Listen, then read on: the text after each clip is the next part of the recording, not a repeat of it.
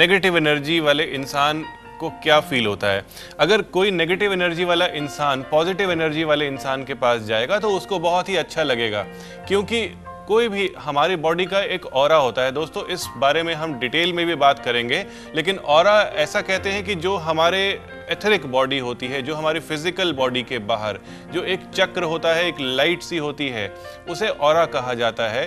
तो हमारी बॉडी का जो और होता है, अगर वह वीक है, और हम किसी पॉजिटिव और वाले इंसान से मिलते हैं, या बड़े और वाले इंसान से मिलते हैं तो हमें अच्छा लगता है, क्योंकि उसकी एनर्जी को हमारा नेगेटिव और जो है सक करता है, उसे एब्जॉर्ब करने की कोशिश करता है। एक एग्ज़ाम्पल लीजिए, एक स्पंज के टुकड़े को।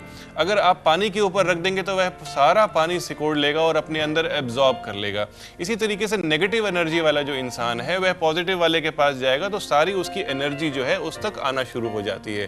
तो दोनों को फ़र्क पड़ता है इससे। अगर पॉजिटिव एनर्जी वाला इंसान कुछ नेगेटिव लोगों से मिलता है डेली मिलता है।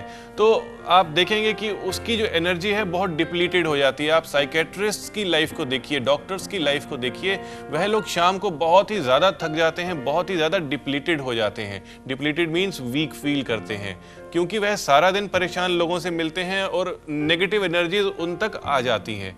तो यह नेगेटिव एनर्जीज हर इंसान के अंदर होती हैं। ऐसा नहीं है कि कोई इंसान ऐसा नहीं होगा जिसके अंदर नेगेटिव एनर्जीज नहीं होंगी, लेकिन किस हद तक होती हैं, यह डिपेंड करता है। तो इसी तरीके से नेगेटिव एनर्जीज एक एनवायरमेंट में, एक घर में, एक बिल्डिंग स्ट्रक्चर में भी होती हैं। अगर उनकी क्लींजिंग प्रॉपर नहीं होती है तो पॉजिटिव एनर्जी खत्म होती जाती है और नेगेटिव एनर्जीज उसकी जगह लेती जाती हैं। तो यही सोर्सेज होते हैं हमारे और कुछ वास्तु डिफेक्ट्स ऐसे होते हैं जो नेगेटिव एनर्जीज को ज़्यादा क्रिएट करते हैं पॉजिटिव एनर्जीज को ख़त्म करते जाते हैं। तो इन सब चीज़ों को हमने एनालाइज करना है।